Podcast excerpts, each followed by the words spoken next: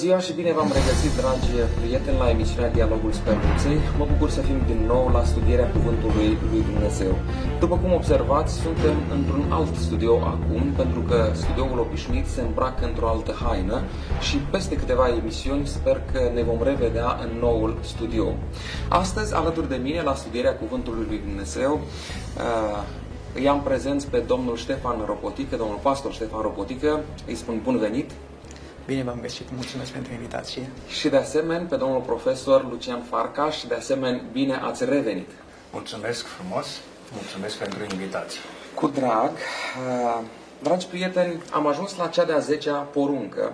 Ne apropiem de finalul acestei serii de emisiuni Dialogul Speranței și am dorit să vedem ce ne spune Dumnezeu în această a zecea poruncă. Domnule pastor Ștefan Ropotic, ați dori să ne citiți sau să ne spuneți porunca Sigur a că zecea? da. Porunca 10 spune în felul următor, așa cum o găsim scrise pe paginile Sfintei Scripturii în Cartea Exodului, la capitolul 20, versetul 17. Să nu poftești casa aproapelui tău, să nu poftești nevasta aproapelui tău, nici robul lui, nici roaba lui, nici boul lui, nici măgarul lui, nici vreun alt lucru care este al aproapelui tău. Mulțumesc! La fiecare emisiune am adresat o întrebare, pentru că în lumea teologică de astăzi părerile sunt împărțite. Unii oameni spun că cele 10 porunci aparțin trecutului și nu mai avem de-a face astăzi cu, cu acestea, cu ele.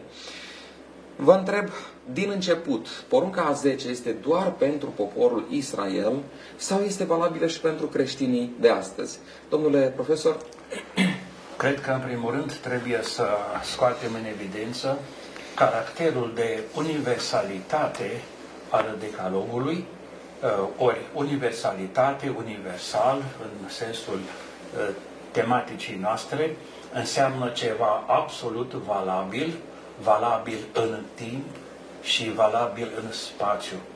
Asta înseamnă că nu se leagă strict doar de un teritoriu, nu se leagă strict doar de o perioadă de timp, ci este decalogul se adresează tuturor oamenilor din toate locurile, din tot timpul. Nu este un monopol nici al poporului ales, nici un monopol al creștinilor, nici un monopol parțial uh, al islamului, ci toți oamenii, să spunem, sunt prezenți aici în decalog.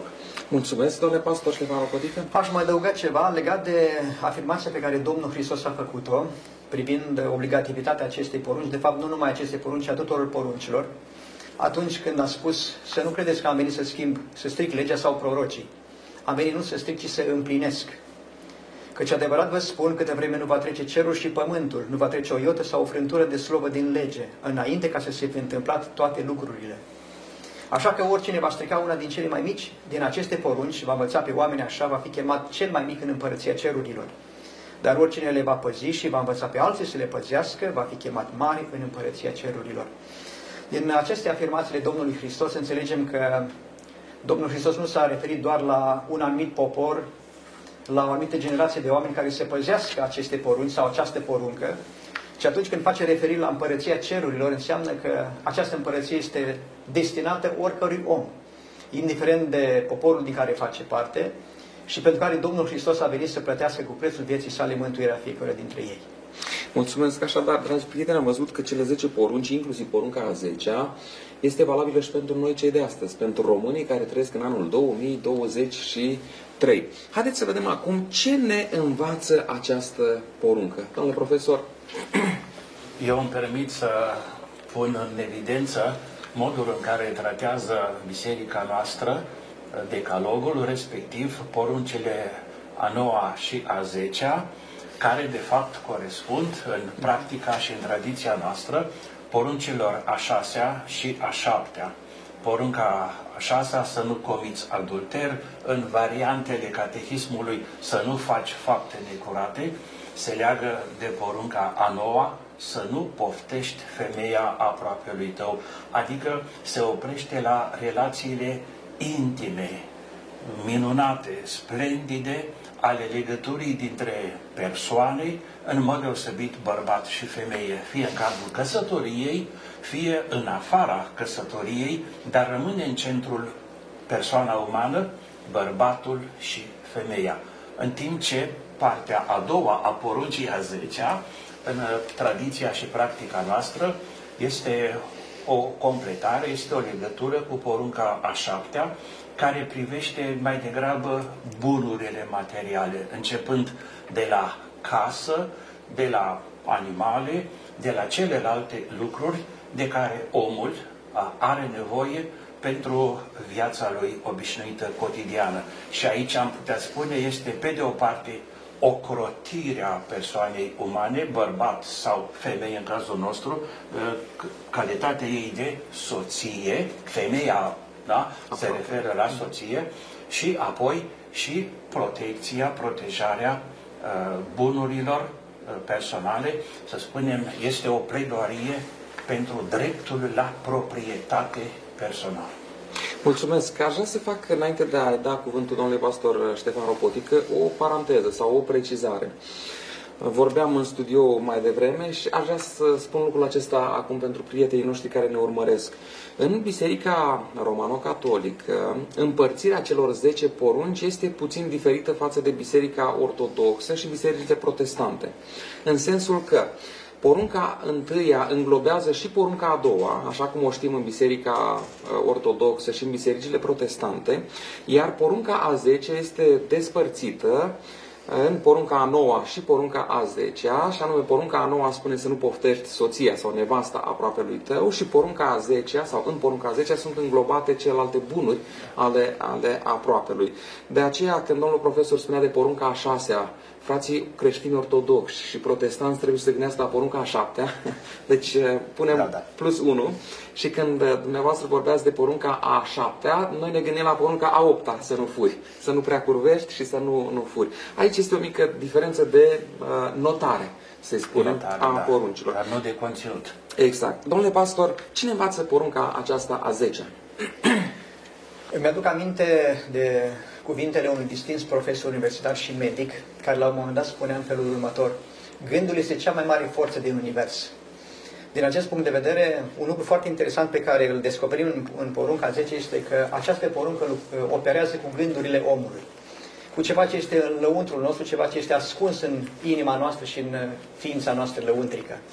Din acest punct de vedere, aș putea spune că aceast, acest gând al poftei, care este menționat în porunca 10 este la baza și poate să fie la baza tuturor nedreptăților și tuturor lucrurilor negative care se întâmplă în societatea și în viața noastră de pe pământul acesta.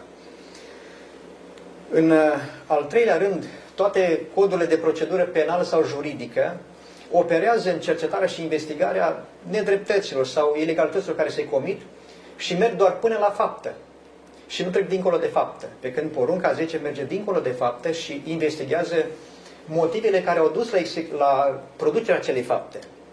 Deci atât cât de important este să descoperim faptul că Dumnezeu cunoaște gândurile noastre. Dumnezeu cunoaște ființa noastră și știe tot ce se întâmplă în această ființă, începând de, cele mai, de, de la creierul nostru și până în cele mai ascunse fibre ale ființei noastre. De aceea spun că porunca 10 se ocupă mai mult de actul în sine sau de fapta în sine, cât mai mult de gândul care a dus la producerea acelei fapte. Da, vedeți, noi oamenii vedem consecințele gândurilor uh, din mintea cuiva, acțiunile care rezultă în urma celor gânduri, însă Dumnezeu uh, vede și ce stă în spatele anumitor acțiuni. Și în porunca a 10 Dumnezeu ne spune, oprește răul din fașă. Îmi place cum îi spune lui Cain, de exemplu, răul pândește la ușă, dar tu nu îi permite să intri. Atunci când în mintea lui s-a născut ideea aceasta de a se răzbuna pe fratele său, de a face un lucru rău, Dumnezeu își spune, ai grijă că tu gândești la lucruri care nu trebuiesc. Și vor veni și acțiuni care uh, mai târziu vor fi uh, cum nu trebuie. Uh, mulțumim Dumnezeu că se ocupă de domeniul acesta. Și interesant că lumea noastră suferă datorită acestor lucruri. Vedeți, trăim într-un timp când războiul uh, e din nou o realitate dureroasă și până când o țară nu poftește teritoriul sau resursele altei țări, nu se produce un război. Da? Și, și, toate, și toate pornesc de la un gând. Exact. exact. De a acapara, de a deține ceea ce nu-i aparține la un moment dat. Uh-huh. Din acest punct de vedere, cred că putem afirma faptul că o persoană se poate abține de la comiterea unei ilegalități sau unei infracțiuni de teama pedepsei, de teama de a nu fi, de a nu fi condamnat. Dar înaintea cerului, înaintea lui Dumnezeu, poate să fie la fel de vinovat ca și cum ar fi comis fapta respectivă. Mm. Pentru că ea s-a născut în gândul său. Exact. Uh, domnul profesor, am văzut că voiați parcă să interveniți. Da, eu mă gândeam mai întâi la Sfântul Apostol Paul, care vorbește de lucruri evidente, adică de ce, acele lucruri pe care le vedem, le putem aprecia și putem avea o atitudine față de ele. Uh-huh. El vorbește despre bine. Văd binele, îl apreciez, îmi place binele, dar mă trezesc concret că fac opusul binelui. Ce vreau să spun cu aceasta? Noi suntem obișnuiți să vorbim de actele noastre din punct de vedere moral să fie un act al libertății, un act al voinței, un act al cunoașterii, un act al intenției bune și așa mai departe, dar vorbim de aceste lucruri evidente. Mai ales științele socio-umane, poate că ar fi fost bine să fie în platou și un specialist în acest domeniu, dar să mergem la începuturile psihologiei, undeva perioada lui Freud, unde se vorbește foarte mult de conștient și subconștient, unde conștientul parcă este o părticică, ceva mai mic din toată activitatea noastră, în timp ce în subconștient sunt mult mai multe acțiuni, activități, dar acelea nu sunt controlate. Da? Și aici, cred, porunca a 10 respectiv în tradiția noastră a 9 și a 10 invită deja la un control prealabil a tot ceea ce se află în subconștient, inclusiv dorințele, poftele, aspirațiile, pentru că acolo nu sunt în subconștient, nu sunt numai gânduri rele, numai ispite, numai dependențe și așa mai departe, ispitirii la rău, s-ar putea să fie la fel de bine, uh, nu ascunse, tăinuite și gânduri bune, dar și acestea au nevoie de o ordine. Aș sublinia aspectul acesta cu o, o situație povestită de un confrate, era în Italia, și un paroh mai în vârstă a făcut pregătire pentru căsătorie cu doi tineri mai înaintați în vârstă și viitoarea mireasă nu era uh, Miss Europa neapărat, ne permitem să spunem. S-au pregătit, au venit la nuntă, la biserică, părintele era pregătit cu microfon cum avem și noi, nu? pus așa la haina uh, liturgică și cum veneau tinerii spre altar și a văzut-o pe mireasă, a spus în sinea lui pentru sine, Madonna, che donna! Sfântă Fecioară, Madonna, ce doamnă! Adică undeva într-o astfel de situație, parcă era o altă persoană față de cea pe care o cunoștea el. Ori aici, cred, uh, porunca a 10 rămânem la uh, această uh, desemnare, porunca a 10 uh, ne invită și cred că suntem capabili uh, să avem un control minim asupra ceea ce mai degrabă nu stă sub dirijarea directă, sub decizia directă, dar cu o bună pregătire dinainte în aceste domenii, față de persoane și față de bunuri, putem alege binele. Mulțumesc că um, citeam uh, cu ani în urmă și nu mai rețin exact uh, cum era scris acolo, însă cineva a discutat cu un bătrân și spunea cum să fac pentru că îmi vin tot felul de gânduri rele. Și bătrânul explica acelui tânăr, păsările zboară pe deasupra capului tău, nu le lăsa să-și facă acolo cuib.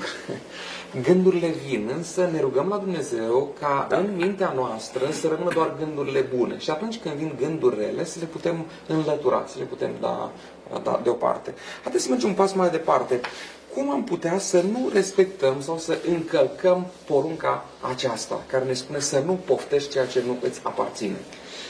Aș porni de la afirmația pe care ați făcut-o dumneavoastră mai devreme, și anume faptul că odată ce suntem în condițiile păcatului pe pământul acesta, ca oameni uh, nu reușim întotdeauna să avem gânduri bune, să avem gânduri curate față de noi înșine sau față de cei din jurul nostru. De aceea Biblia ne vine în ajutor de data aceasta din nou și aș vrea să citesc ceea ce spune Apostolul Pavel în epistola a doua către Corinteni, la capitolul 10.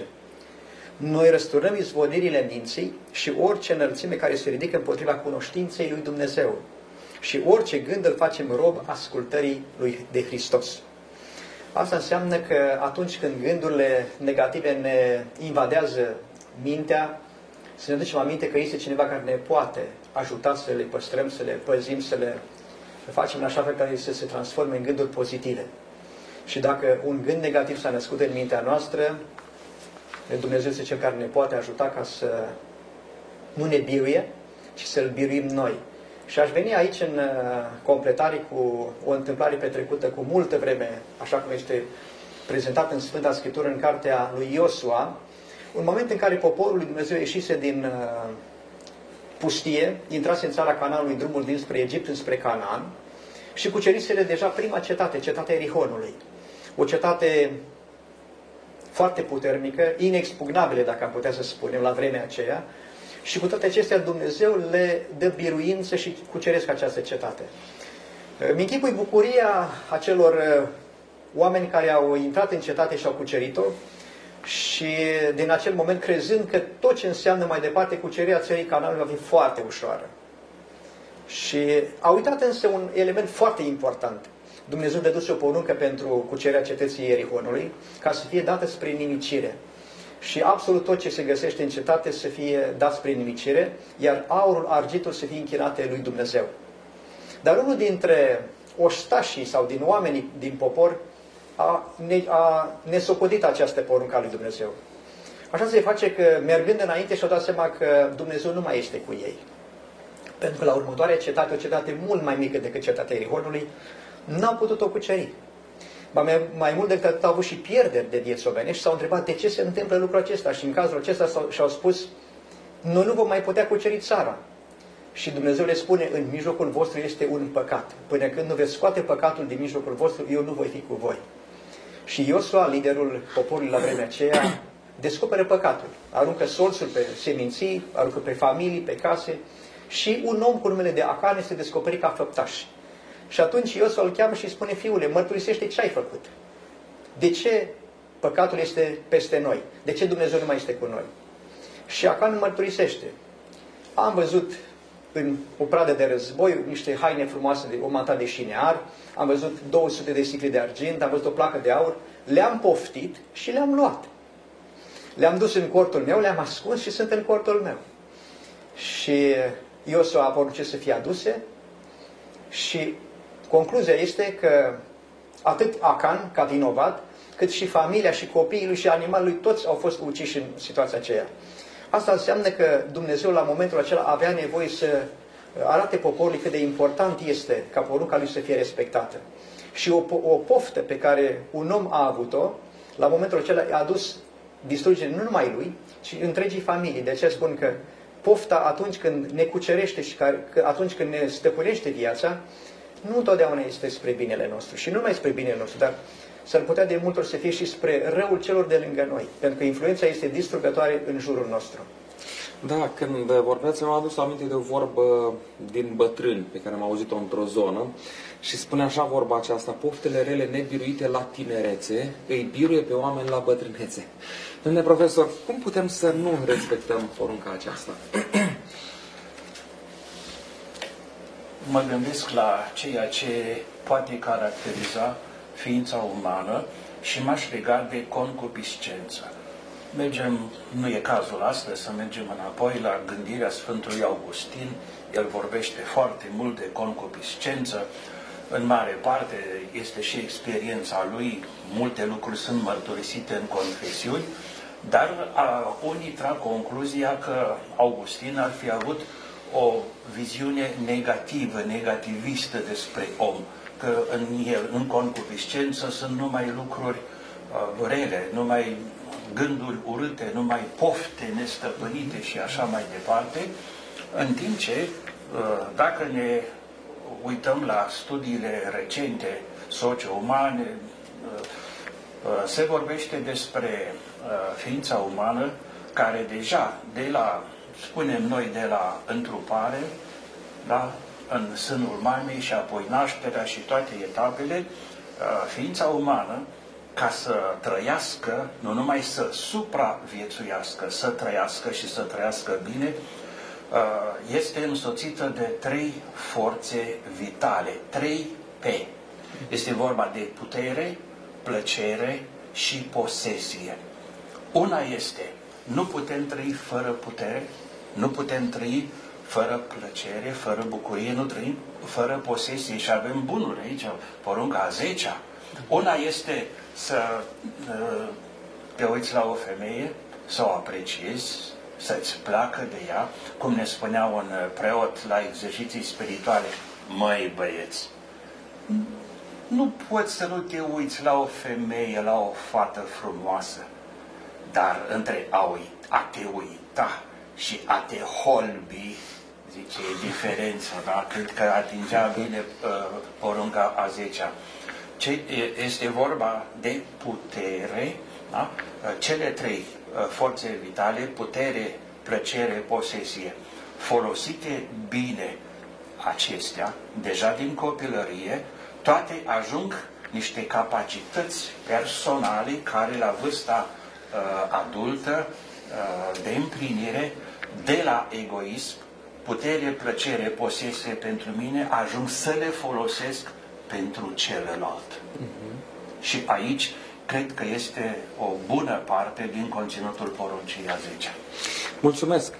Haideți să mergem așa pe firul istoriei, cum ne învață Sfânta Scriptură, și să vedem când pofta a adus nenorocire. De fapt, este pentru prima dată când nenorocirea s-a întâmplat în uh, universul nostru, atunci când o ființă creată a poftit un loc, uh, un loc care nu era al lui, ci era al Creatorului. Domnule pastor uh, Ștefan Ropotică. Chiar acum am deschis Sfânta Scriptură în cartea profetului Isaia, la capitolul 14, unde este prezentat un tablou de data aceasta nu, nu este o scenă pământească, ci este o scenă cerească, acolo unde la tronul lui Dumnezeu, la un moment dat, una din ființele create de Dumnezeu, una dintre primele ființe create de Dumnezeu, îngerul Luceafărul strălucitor, fiul al zorilor, era numit, uh, la un moment dat și-a dorit mai multă slavă decât avea. Era conjurat de slavă, era, era un înger care a fost de Dumnezeu binecuvântat și onorat cu foarte multă onoare din partea lui Dumnezeu, din partea îngerilor. Dar la un moment dat și-a dorit mai mult decât avea. Și chiar am găsit un citat care spunea în felul următor, că la un moment dat, nemai având posibilitatea să stârnească revoltă și răscoală, a făcut ca îngerii să, să-i ofere lui această, această onoare și să primească onoarea care se cuvenea doar lui Dumnezeu din acest punct de vedere. Dorința înălțării de sine a fost ceea ce s-a hrănit la un moment dat Lucifer. Acesta este ceea ce spune profetul Isaia. Și îl spune mai departe, tu ziceai în inima ta, mă voi sui în cer, îmi voi ridica scaun de domnie mai presus de stelele lui Dumnezeu. Voi ședea pe muntele adunării Dumnezeilor și la capătul mează noaptei. Mă voi sui pe vârful norilor și voi fi ca cel prea înalt.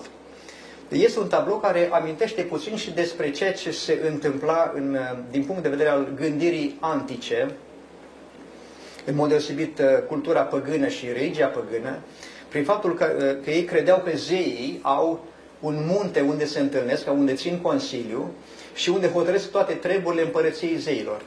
Din acest punct de vedere, Lucifer și-a dorit să fie pe un munte al Dumnezeilor la rândul lui, unde se hotărască el treburile Universului Lui Dumnezeu din acest punct de vedere și a propus practic să uzurpe autoritatea și guvernarea Lui Dumnezeu nu doar asupra unei părți din Univers, ci peste tot Universul Lui Dumnezeu.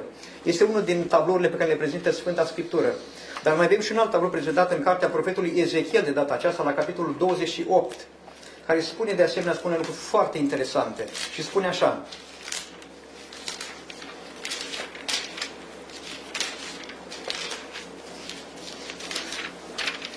De la versetul 14 citim așa. Era un herovim ocrotitor, cu aripile întinse. te pusesem pe muntele cel sfânt al lui Dumnezeu și umblai în mijlocul pietrelor scânteitoare. Ai fost fără prihană în căile tale din ziua când ai fost făcut, până în ziua când s-a găsit nelegiurea în tine. Prin mărimea negoțului tău te-ai umplut de silicei și ai păcătuit. De aceea te-am aruncat de pe muntele lui Dumnezeu și te nimicesc, heruvim ocrotitor, din mijlocul pietrelor scânteietoare. Iată unde a dus pofta lui Lucifer. Și a dorit mai multă slavă din partea îngerilor, din partea celor care erau în jurul său, o slavă care nu-i se cuvenea lui, pentru că el era o ființă creată și el însuși era cel care trebuia să ofere această slavă doar Creatorului său. Dar din momentul în care pofta a pus stăpânire pe el și dorința de înălțare de sine l-a început să-l stăpânească și a pierdut controlul de sine. Și ceea ce l-a condus mai departe nu au fost uh, gândurile sau, să spunem așa, discernământul corect, ci a fost ceva ce păcatul a adus în Universul lui Dumnezeu, ceva inexplicabil și misterios. Și în felul acesta nenorocirea s-a întins în Universul lui Dumnezeu. Mulțumesc, domnule profesor. Aș completa aceleași idei, făcând referință la conceptul de imago Dei, suntem la creație, Dumnezeu nu găsește alt model pentru ultima capodoperă, ultima uh, creație, care este omul, și îl face, îl creează, îl modelează după chipul și asemănarea sa. De aici noi găsim atâtea atribute, atâtea caracteristici, atâtea daruri, competențe ale persoanei umane, asemenea lui Dumnezeu, dar și acolo, nu? la toate acestea, nu este egal omul cu Dumnezeu.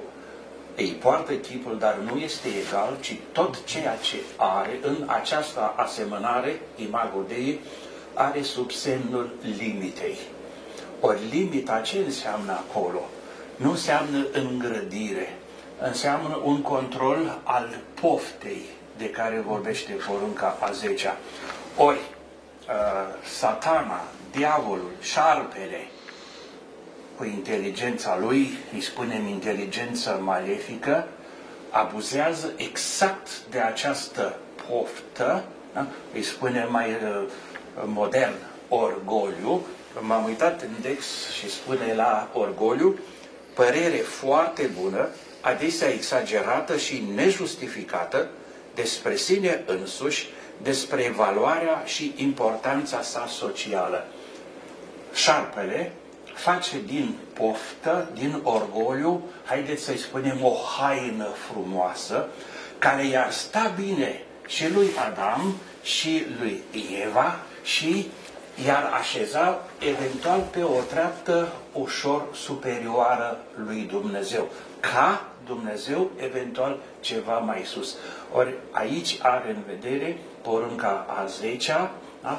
a ține sub control, sub limită, nu ca îngrădire, ci mai degrabă ca dirijare spre bine și nu spre rău.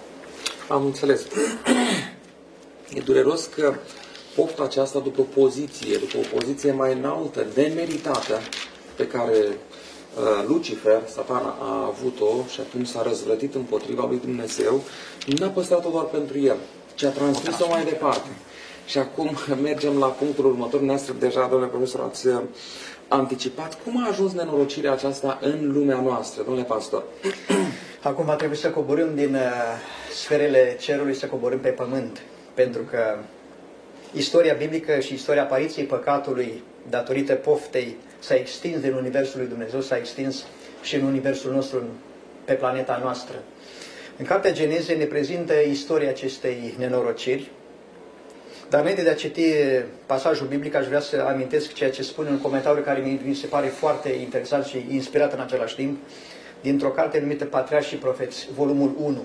Spune la un moment dat că satana și-a căutat un teren nou, unde să samene mai departe sămânța răzvrătirii lui din ceruri și pentru că perica din Eden, Adam și Eva, în pacea și frumusețea lor, transmitea multă fericire, pentru el a fost o, un motiv de invidie, pentru că el vedea ceva ce pierduse pentru totdeauna, și anume pacea și binecuvântarea pe care a avut-o atunci când a fost la tronul lui Dumnezeu și onorat de îngerii din, de lângă tronul lui Dumnezeu. Știm foarte bine că uh, Deznodământul a ceea ce s-a întâmplat în cer a fost ca satana Lucifer și o trimă de îngeri să fie expulzați din ceruri și nenorocirea a venit pe pământ.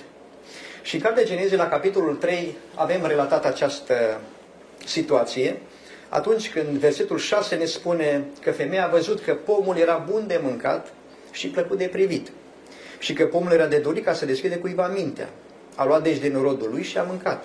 A dat și bărbatului ei care era lângă ea și bărbatul a mâncat și el. Totul a pornit de unde anume? De la faptul că Eva a văzut ceva, a văzut că pomul era bun și plăcut de privit și de dorit să deschide cuiva mintea. Amintea domnul profesor mai, mai devreme faptul că omul și-a dorit să fie ceva mai presus de statutul pe care îl avea la momentul când a fost trezit la viață și a fost creat de Dumnezeu după chipul și asemănarea lui și a dorit ceva mai mult. Și diavolul, șarpele, a încercat să samene în mintea omului această idee că el poate să fie ceva mai, mai deosebit decât este la momentul acela. Mi-aduc aminte că acest lucru s-a, a fost prezentat și într-o carte care a fost scrisă cu ceva vreme în urmă, numită Factorul Eva. A rezista și a învinge ispita. În această carte, autoarea Shirley Rose spune în felul următor, că punctul vulnerabil sau nevralgic al omului este ochiul. Și anume că 84% din totalul impulsurilor și semnalul care vin din exteriorul nostru sunt intrate pe calea văzului în, în mintea și în ființa umană. Apoi 11% prin auz și apoi prin toate celelalte, prin miros și prin gust, cu procente foarte mici. Dar cel mai important este faptul că din acest moment ochiul devine o poartă. O poartă pe care intră atât semnale sau impulsuri pozitive cât și cele negative. Și atunci când vorbim de porunca 10 să nu poftești, ne gândim la faptul că ochiul poate să devină la un moment dat o poartă pe care să intre în ființa umană un cal troian, care poate să aducă distrugerea întregii ființe. Mulțumesc, domnule profesor. Aș completa din punct de vedere tehnic, aici ne-ar putea ajuta domnii tehnicieni, dar când am început în anii 90 să lucrez cu computerul, ce memorie, 2 MB memorie, era super, dacă aveai 4, ce memorie era au discheta de 1,4 mega. Da. Ei, și facem o diferență și aici am spus că este o completare uh, și anume câtă memorie îți ia doar scrisul simplu când se lucra în DOS, uh-huh. câtă memorie îți ia și ai nevoie ca să faci, să înregistrezi un fișier audio, depinde dacă este mono sau stereo sau quadros și așa mai departe, și câtă memorie îți consumă ca să pui și imagine.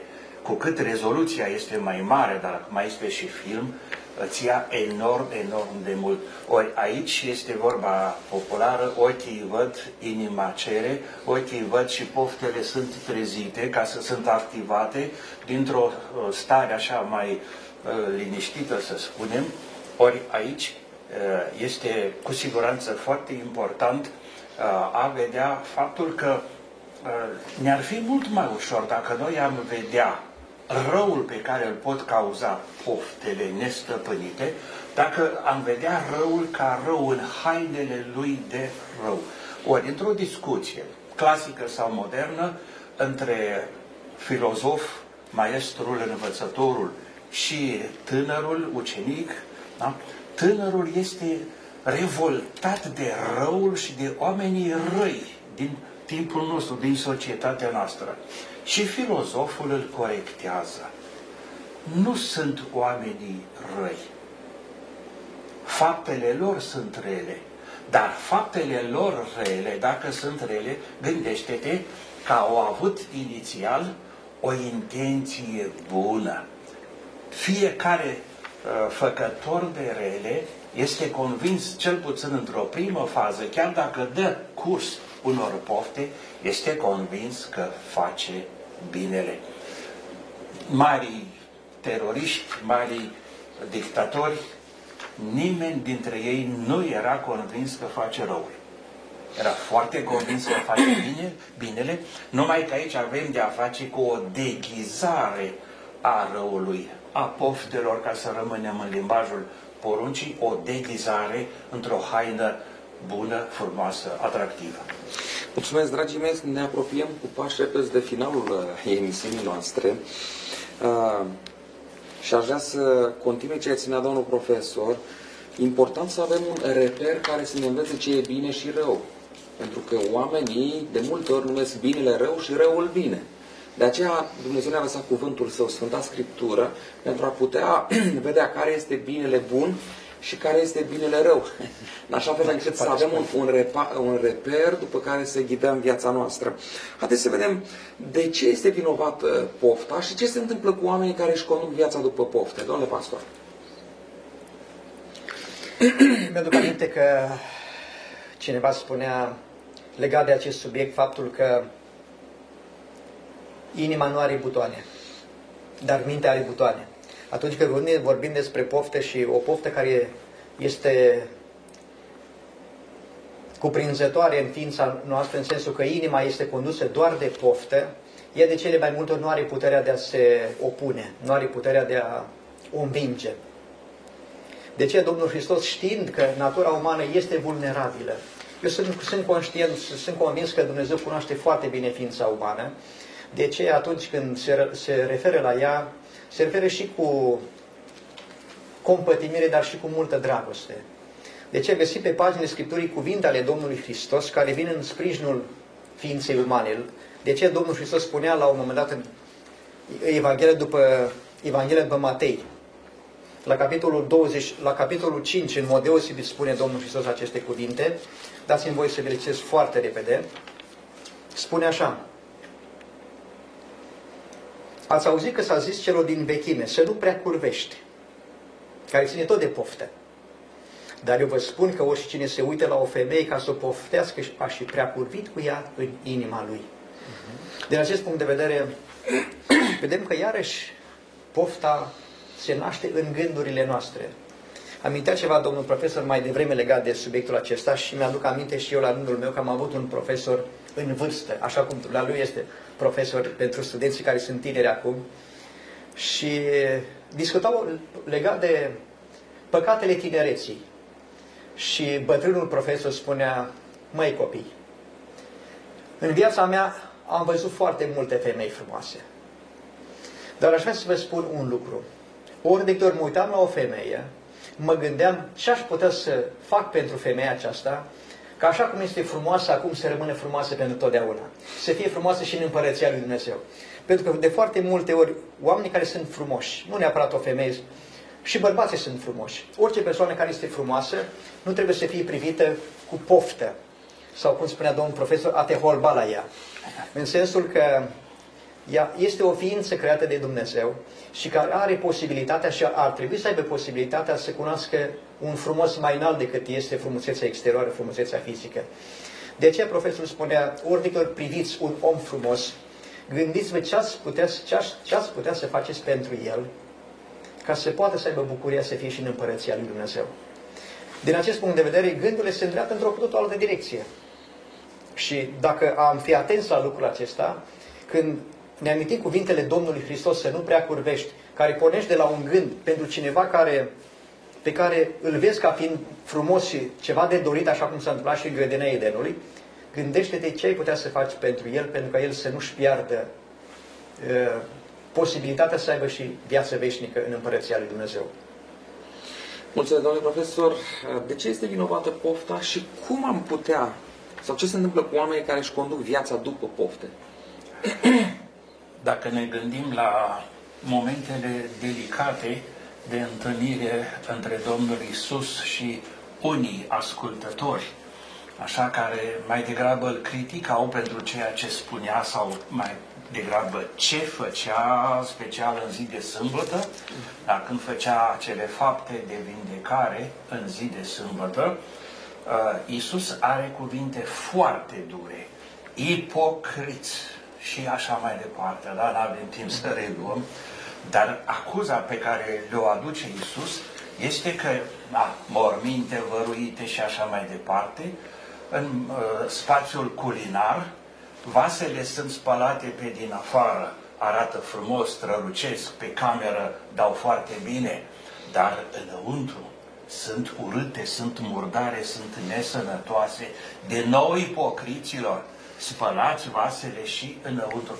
Ori Iisus și ulterior avem și învățătura Sfântului Apostol Paul vorbește despre inimă, unde inima trebuie să fie purificată, că din lăuntrul omului vin gândurile, poftele. Nu e păcat ce intră, păcat, da, este ceea ce iese din inima omului, unde este până la urmă și izvorul binelui, dar și izvorul poftelor și inclusiv al poftelor, pe de o parte necontrolate, pe de altă parte chiar foarte puternice. Omul se trezește neputincios și de aceea are nevoie de harul lui Dumnezeu ca să facă față în uh, cadrul acestor confruntări. Mulțumesc că Duhul Sfânt al lui Dumnezeu dorește să înnoiască inima atunci când Biblia se referă la inimă, se vorbește de fapt despre mintea, mintea noastră sau partea atribuțiilor minții noastre, nu intrăm acum în, în amănunte, în așa fel încât gândurile noastre să fie după voia lui Dumnezeu. Dragii mei, suntem chiar la finalul acestei emisiuni. Într-un minut, Așa ca fiecare dintre dumneavoastră să spună câteva gânduri, o scurtă concluzie pentru porunca 10 să nu poftești nimic din ce nu este al tău. Nici nevasta, nici soțul, nici bunurile aproape lui tău. Domnule pastor, încep cu dumneavoastră. Aș pune de la cuvintele înțeleptului Solomon din Cartea Proverbelor, care spune la un moment dat, fiule de minima ta și să găsească ochii tăi plăcere în căile mele. Tot el spune la tot în cartea Proverbelor spune în felul următor, păziți-vă inima, căci din ea ies izvoarele vieții. Cu alte cuvinte, inima este un izvor al vieții. Dacă inima este curată, este sănătoasă, tot trupul este sănătos. Dacă inima însă este contaminată de păcatul poftei, atunci toată viața este agitată și toată existența acelui om este bulversată din acest punct de vedere. Avem nevoie să ne păstrăm inima curată. O inimă curată presupune o conștiință curată, o conștiință care nu este vinovată și care nu este uh, frământată de lucruri care distrug ființa aceea.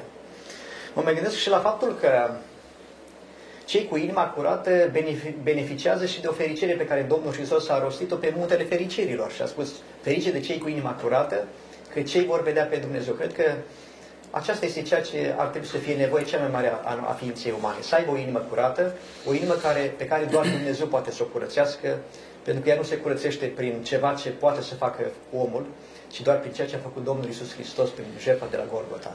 Vă mulțumesc pentru participare în emisiune. Domnule profesor, tot într-un minut, o scurtă concluzie. Aș face o referință la doi mari profeți. Este vorba de Ieremia și de Ezechiel.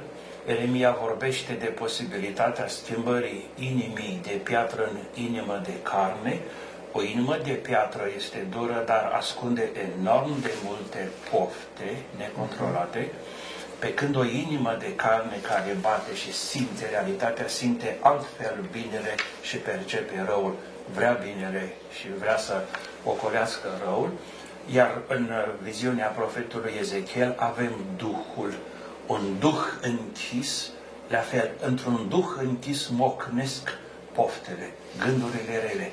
Da. Dar când explodează, nu mai pot fi controlate de multe ori. De aceea, un duh nou, o inimă de carne și un duh nou sunt dătătoare de viață și cu spirit critic în fața ceea ce dorește omul. Să dorească binele și să încerce să-l realizeze și să urască răul și să încerce să-l evite. Vă mulțumesc și dumneavoastră pentru participare în emisiune. Dragi prieteni, suntem chiar la finalul acestei uh, emisiuni. Suntem a, un, la a 11 emisiune pe tema aceasta. Vom mai avea încă una drept concluzie la cele 10 porunci. Aș vrea să închei în felul următor. Dragi prieteni, toți cei care sunteți căsătoriți, bucurați-vă de soția sau de soțul dumneavoastră și faceți în așa fel încât bucuria ei sau a lui să fie cât mai mare și ea se va întoarce către dumneavoastră. Toți cei care aveți anumite bunuri, bucurați-vă de ceea ce Dumnezeu v-a oferit și faceți în așa fel încât acele bunuri să aducă bucurie nu doar pentru dumneavoastră și pentru, ci și pentru alte persoane și atunci veți avea satisfacție. Lăsați pofta deoparte, în așa fel încât inima dumneavoastră să fie plină de bucurie. Și închei citind cuvintele Apostolului Pavel din Coloseni, capitolul 3. Gândiți-vă la lucrurile de sus, nu la cele de pe pământ, căci voi ați murit și viața voastră este ascunsă cu Hristos în Dumnezeu. De aceea omorâți mădularele voastre care sunt pe pământ, curvia, necurăția, patima, poftarea și lăcomia, care este o închinare la idol. Dumnezeu să ajute ca în inima noastră poftarea să nu-și aibă loc, iar fiecare dintre noi să putem fi conduși de Duhul Său cel Sfânt. Până data viitoare,